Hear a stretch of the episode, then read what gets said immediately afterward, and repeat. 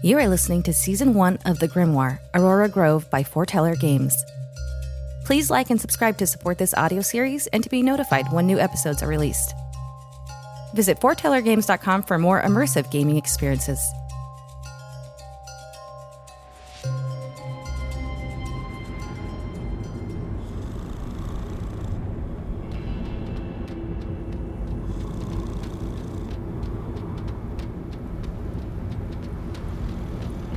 See, y'all are somewhat worse for wear. How many did you see?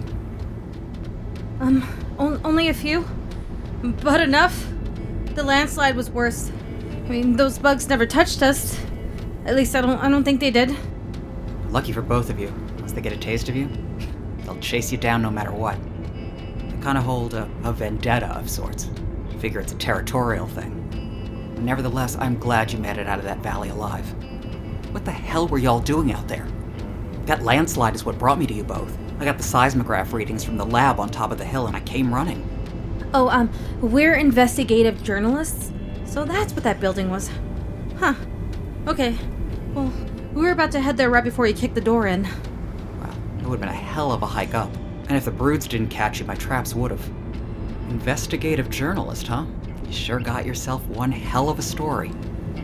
So, why do you have seismographs on these mountains? Oh, think about it, honey. Where do you think those things come from? Space? No, no, they come from deep underground. You're lucky I spotted you. No one was coming to save you two. This desert eats people, frequently. So, you know all about this and those things? Scientific name Cicada magna. Type invertebrate. Diet omnivore. Really? Yes, yes. They only become violent like this during their brooding season. Group name Plague. Also known as the Magnum Cicada by my former husband, before one eviscerated him. He was always quick with an honorific. Wait, are you Marianne Connor? Yep. Biologist and wife to a famed idiot philanthropist and creator of a greedy mining corporation that dug too deep for its own good. Fucking Grant. It's his fault and that stupid group of shareholders that we have to deal with this bullshit. Just be glad y'all didn't end up like the councilman. Let's just say they don't like to eat you in one piece. Don't bring that up to Sleepyhead back there. Hey, Scott Bud. Oh, fuck, sorry about that. Christ. You can sleep anywhere, can't you? I was a little tired from running away from space bugs. Are we here? Yeah, Limpy. How's the leg? I mean, all things considered, pretty great. This new boot thingy is nice. Yeah, it was a tax write off a few years ago. Connor Mining paid for all the local shacks to have a kit like that. Glad it paid off for someone. Come on, I'll make us some tacos. Ma'am, you are a saint. well, thanks.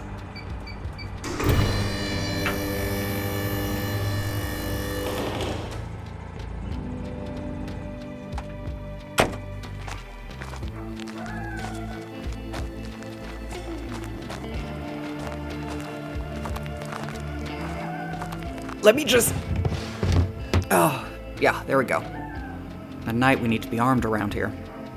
Thankfully, the damn things don't fly. That's the last thing I need. Some poor trucker getting his cab smashed in by one of those bastards all of a sudden learning how to fly. Wouldn't be pleasant. The three made their way into the compound, which was square and flat compared to the soaring nature of the Whisper Mountains that surrounded it. The front doors were reinforced steel with deep scratches starting from midway up. The brood had been here before, but it seemed like Connor was prepared for it. Next, the team made their way into a large open kitchen and dining area. Mags noticed the wire mesh that seemed to be in every window in the building as they moved through it. This place is like a fortress. Yeah, it has to be. We made this place after the discovery of the Magnum. And that was after they infested and devoured the majority of the mining team working out here, so we learned a lot when we first found them. Had to do a lot of paperwork and payouts to families. Drink? Hmm. Did I die back there? Yes, please. No, no, no, no, thank you. Um, some water would be nice. Thanks. You're welcome. I'm a wash up for dinner. Got some of the exoskeleton on me. You two make yourselves at home. I'll be right back. Huh. She's cool. God, I wish we had the camera. Yeah, I would ask if maybe we could interview her about the bugs. It would be an excellent way to get the discovery out there, you know. Word of the experts, all that jazz. Yeah, um. She has a radio up here with a Bureau of Land Management logo on it. That's a little weird. This is the type that was supposed to be in the cabin that we fell into. Wasn't her husband like big with those dudes? I know he did a lot of construction work and stuff with them. So maybe they like hooked it up and threw it in for free. Yeah, no. I somehow doubt that the feds would toss one on for funsies. It's a little weird. This. Scott! Look! Magdalena held up Scott's camera, which, while scratched and dusty, was perfectly intact. Holy shit. She put it back on the counter and walked away towards the reinforced glass wall that spanned the kitchen as Connor returned. Wasn't it beautiful? The sunset and sunrise are just magnificent. It's too bad you can't see too much of the city from up here, but that's fine. Well, on to better things tacos. I just pre bagged them at the beginning of the week to throw them onto the skillet. Dr. Connor, I need to ask you some questions. Sure, nothing on the record yet, though. I'm still working with the lawyers about a lot of this, to be honest. You never know how much paperwork will be involved in discovering a species of carnivorous bugs until they kill your husband, I would suppose. but you'll be the first people I come to for an expose. Uh, well, you said it was seismographs that brought you out to us, right? Yeah, so I've been I've been tracking the movements of these things since the late 80s when my husband used the mining firm to dig a little too deep. The company was inherited from his father and the metals kept coming, so they kept digging. It was back then when we found our first specimens. They were moltings and eggs. We didn't know what we had back then, to be honest. We kept our in house geologists exceptionally well paid to keep their mouths shut about the possible leads in the mine. This helped in this case as well. Then there was the situation. We found a cavern, huge, full of ceiling high crystals. It was strange finding one so deep, but we pressed on and sent in a team. We never found out how big it was. The brood killed every last one of them. I guess that opening into the cavern was good enough for the Magnum because we opened the floodgates. They crawled up and ate or killed everyone in their way. It was a nightmare. We had some security teams on site to drive them back, but they had already taken over the entire mine and were exploring outdoors. Why did you guys keep it quiet? Simple money.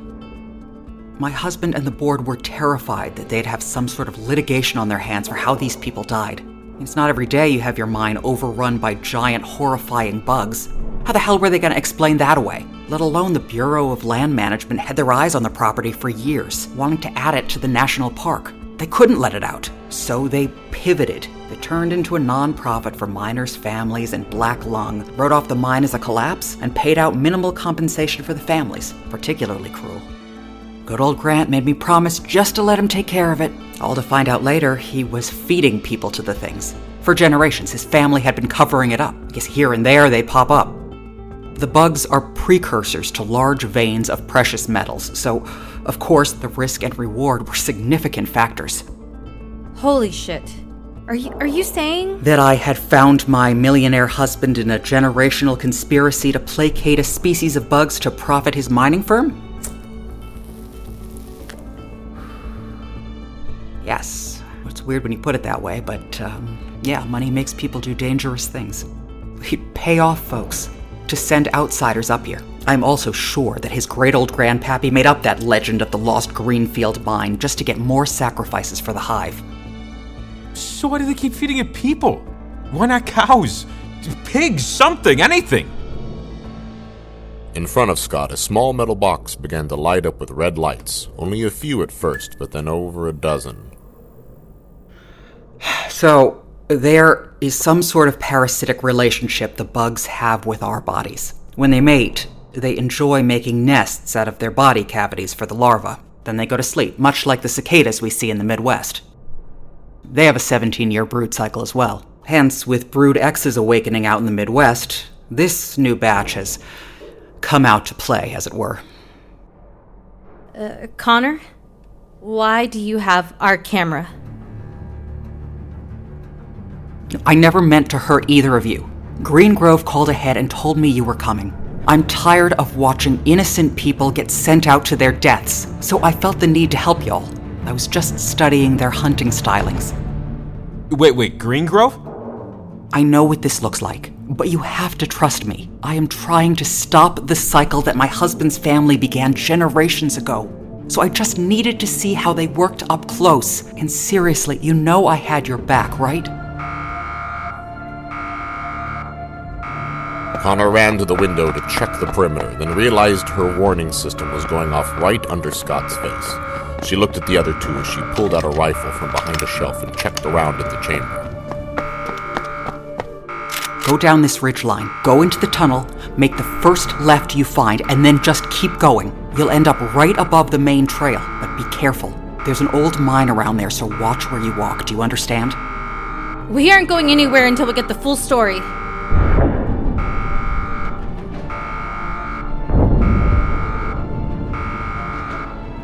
What is that? Get out the back now! The camera! Magdalena ran for the camera, but Scott pulled her back and ran for the safety outdoors.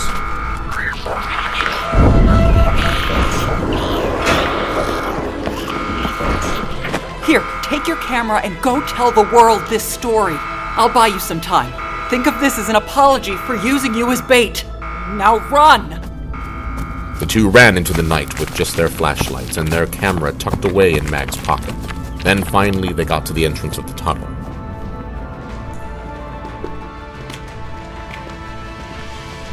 Mags, how do we know this isn't some trap or something? Connor wasn't the most trustworthy of people. Right now, we don't have any more options, okay? This is our way out of here. Let's go. I just feel like this is our massacre grounds, you know? I don't know what's in there. I'm not cool with us dying today. But you are like the older brother I never had, but it's okay. I got us into this mess, so I'm gonna get us out, okay? Yeah. Okay, yeah. Lead the way. The mine entrance was dug straight into the mountain and went on quite a ways, farther than either of them could see.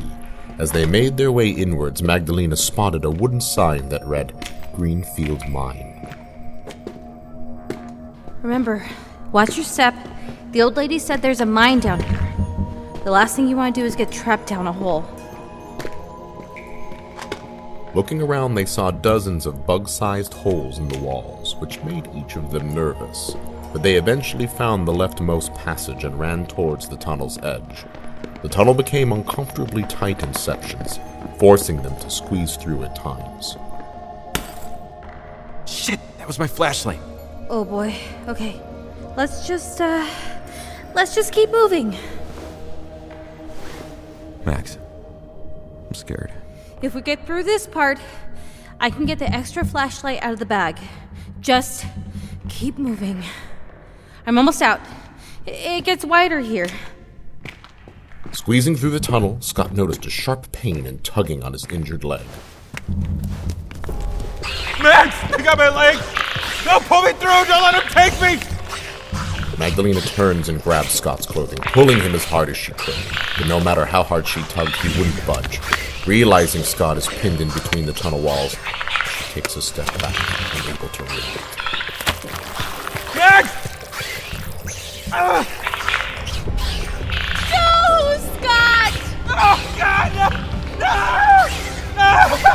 Magdalena turned quickly, reaching into her pack and pulling out an extra flashlight, ready to run. Scott was still pinned between the bugs and her, and they were making quick orders of his body. Mags! Run.